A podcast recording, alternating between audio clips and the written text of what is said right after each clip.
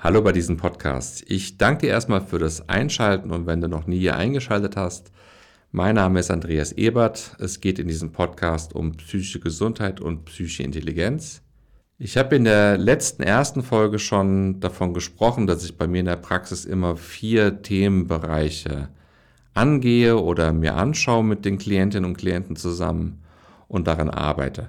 Ein Themenbereich sind die Ziele, das ist ein Zielbild, Zweiter Themenbereich ist das Thema des Denken, der Denkstruktur, Glaubenssätze, auch deine Vergangenheit.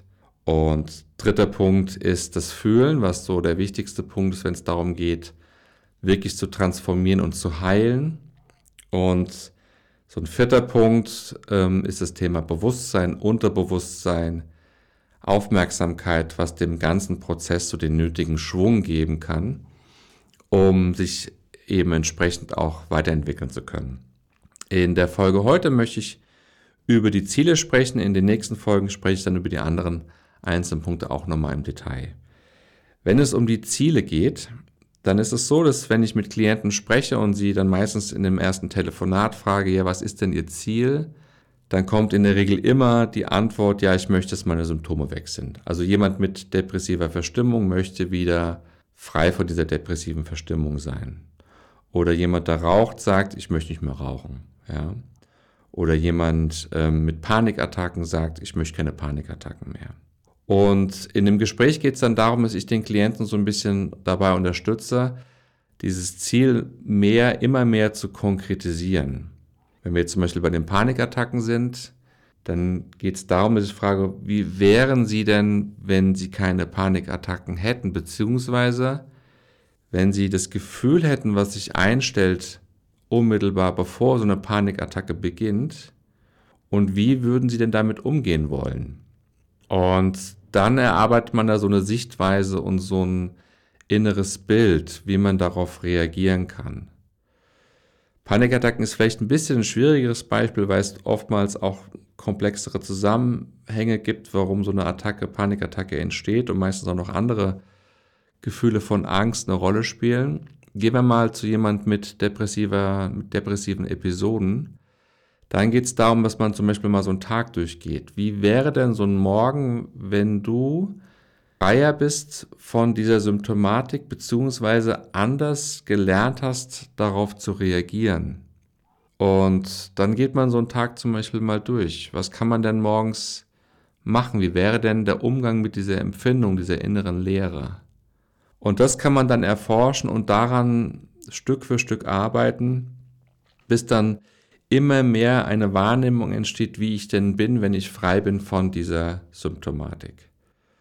Und dann geht man erstmal so einen Tag meistens durch, dann kann man aber auch gewisse Situationen durchgehen, wo gewisse Themen immer aufkommen und kann aber auch größere Ziele wählen, die so strategisch so fürs Leben bestehen und kann die auch immer weiter ausformen. Wichtig ist bei den Zielen, dass man für sich klares Bild entwickelt, was man auch spüren kann und auch immer erforscht, was steckt dann eigentlich hinter diesem Ziel, was soll es mir eigentlich geben, wenn ich mein Ziel erreiche oder das Ziel lebe. Ich gebe da, möchte da ganz gerne dir noch ein anderes Beispiel geben. Ich hatte vor einiger Zeit eine Sitzung mit einer jungen Frau, die kam zu mir und ähm, hatte das Ziel, das Thema, ich möchte gerne mehr Geld verdienen. Also Thema war Geld. Und wir hatten in der ersten Sitzung so ein bisschen auf, herausgearbeitet, woher so diese Angst kommt, nicht genug Geld zu haben, irgendwie ausgestoßen zu sein. Da gab es familiäre Gründe. Und dann in einer Folgesitzung ging es um das Ziel und dann war das Ziel, ja, ich möchte ungefähr 17.500 Euro pro Monat verdienen. Also es war ein ziemlich klares Ziel. Und ich habe dann versucht, mit der mit der Klientin zusammen herauszuarbeiten, was ihr dieses Ziel eigentlich geben soll und wie es sich anfühlt, dieses Geld zu haben und worum es dabei geht. Und es ist ihr unheimlich schwer gefallen, sich das wirklich genau vorzustellen, was ihr die einzelnen Möglichkeiten dieses Geldes eigentlich geben sollen. Also natürlich hatte sie eine klare Vorstellung davon, ja, ich möchte das Geld haben, um in einer schöneren Wohnung zu leben, um in Urlaub zu fahren, um bei verschiedenen Veranstaltungen teilzunehmen, um mich gut zu kleiden und so weiter und so fort. Aber es ist ihr schwerer gefallen oder fast teilweise unmöglich gewesen, zu verstehen, warum sie das überhaupt möchte, was ihr das geben soll. Mögliche Antworten hätten zum Beispiel sein können, ich möchte frei sein, ich möchte das Gefühl haben, dazuzugehören. Ich möchte das Gefühl haben, dass ich in einer Umgebung lebe, die mich zufriedenstellt und wo ich irgendwie auch Schönheit sehe. Und wenn man jetzt all diese Aspekte betrachtet, dann wäre es unter Umständen auch möglich, diese Aspekte auch zu fühlen und zu leben mit deutlich weniger Geld. Und dass dieses Bestreben nach so einem hohen Betrag als Einkommen pro Monat genau den eigentlichen Aspekten unter Umständen sogar im Wege steht, weil man einen Job machen muss, den man vielleicht gar nicht will oder viel mehr Arbeit, als man es eigentlich möchte. Also daran kannst du erkennen, dass in diesem Zielfindungsprozess viel drinstecken kann und das unheimlich wichtig ist, da sehr klar und, und ähm, vollständig heranzugehen. Da es mir immer wichtig ist, dass man das selbst und das, wie man sich sieht, auch fühlt und spürt, mache ich oft eine Übung mit, die ich aus der Gestalttherapie habe. Fritz Perls ist da ja der, einer der großen ähm, Begründer. Und bei der Gestalttherapie geht es darum, mit der Arbeit mit den Stühlen, ähm, mit inneren Anteilen zu arbeiten. Und das kannst du gerne auch mal ausprobieren. Vielleicht brauchst du noch jemand dazu, der dir so ein bisschen hilft. Ich erkläre dir mal, wie die Übung abgeht. Und vielleicht hast du einen Freund, Freundin, Partner, Partnerin, die dir dabei vielleicht auch sogar helfen möchte. Dann müsste sich einfach diesen Podcast auch mit anhören.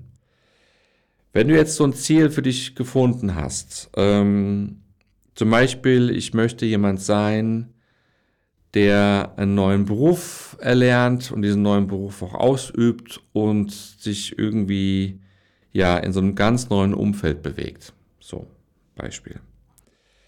Dann ähm, brauchst du drei Stühle. Ähm, auf dem einen Stuhl sitzt du und der andere ist dir genau gegenüber und der dritte Stuhl ist so ein bisschen neben euch, neben diesen beiden Stühlen und auf dem dritten Stuhl würde man da sitzen, kann man auf die zwei anderen Stühle, die sich gegenüberstehen, kann man eben drauf schauen. Und dann sitzt du auf deinem Stuhl, wo du sitzt, und dann sprichst du zu dem Stuhl dir gegenüber, zu dieser zweiten Position und stellst dir vor, dass dort du selbst sitzt, dein innerer Anteil, der oder die dieses Ziel lebt. Also nicht nur erreicht hat, sondern es wirklich lebt, dieses neue Leben. Zum Beispiel mit dieser beruflichen Veränderung. Und dann sprichst du mal, dann fühlst du rein, wie das ist, wenn du das quasi siehst. Du siehst natürlich eigentlich nichts, aber du kannst dir das mal so ein bisschen vorstellen, vor allem sollst du spüren.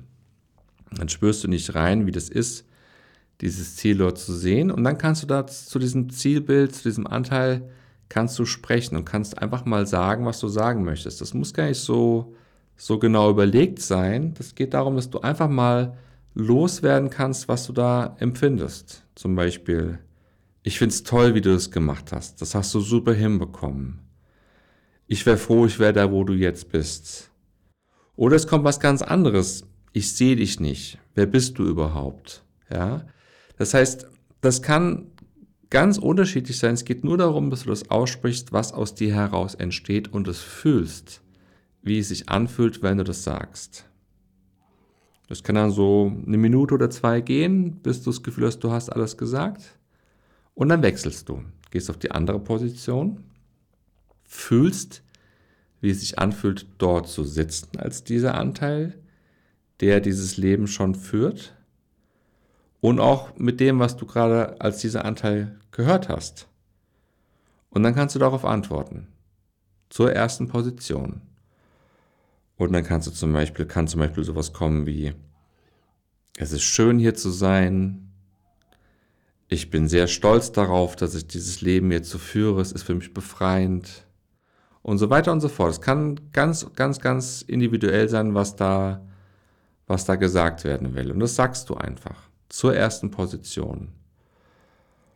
Und immer wieder spüren, wie es sich anfühlt. Und dann wechselst du zurück zur ersten, spürst dann dort, wie es sich anfühlt, das gehört zu haben von der zweiten Position.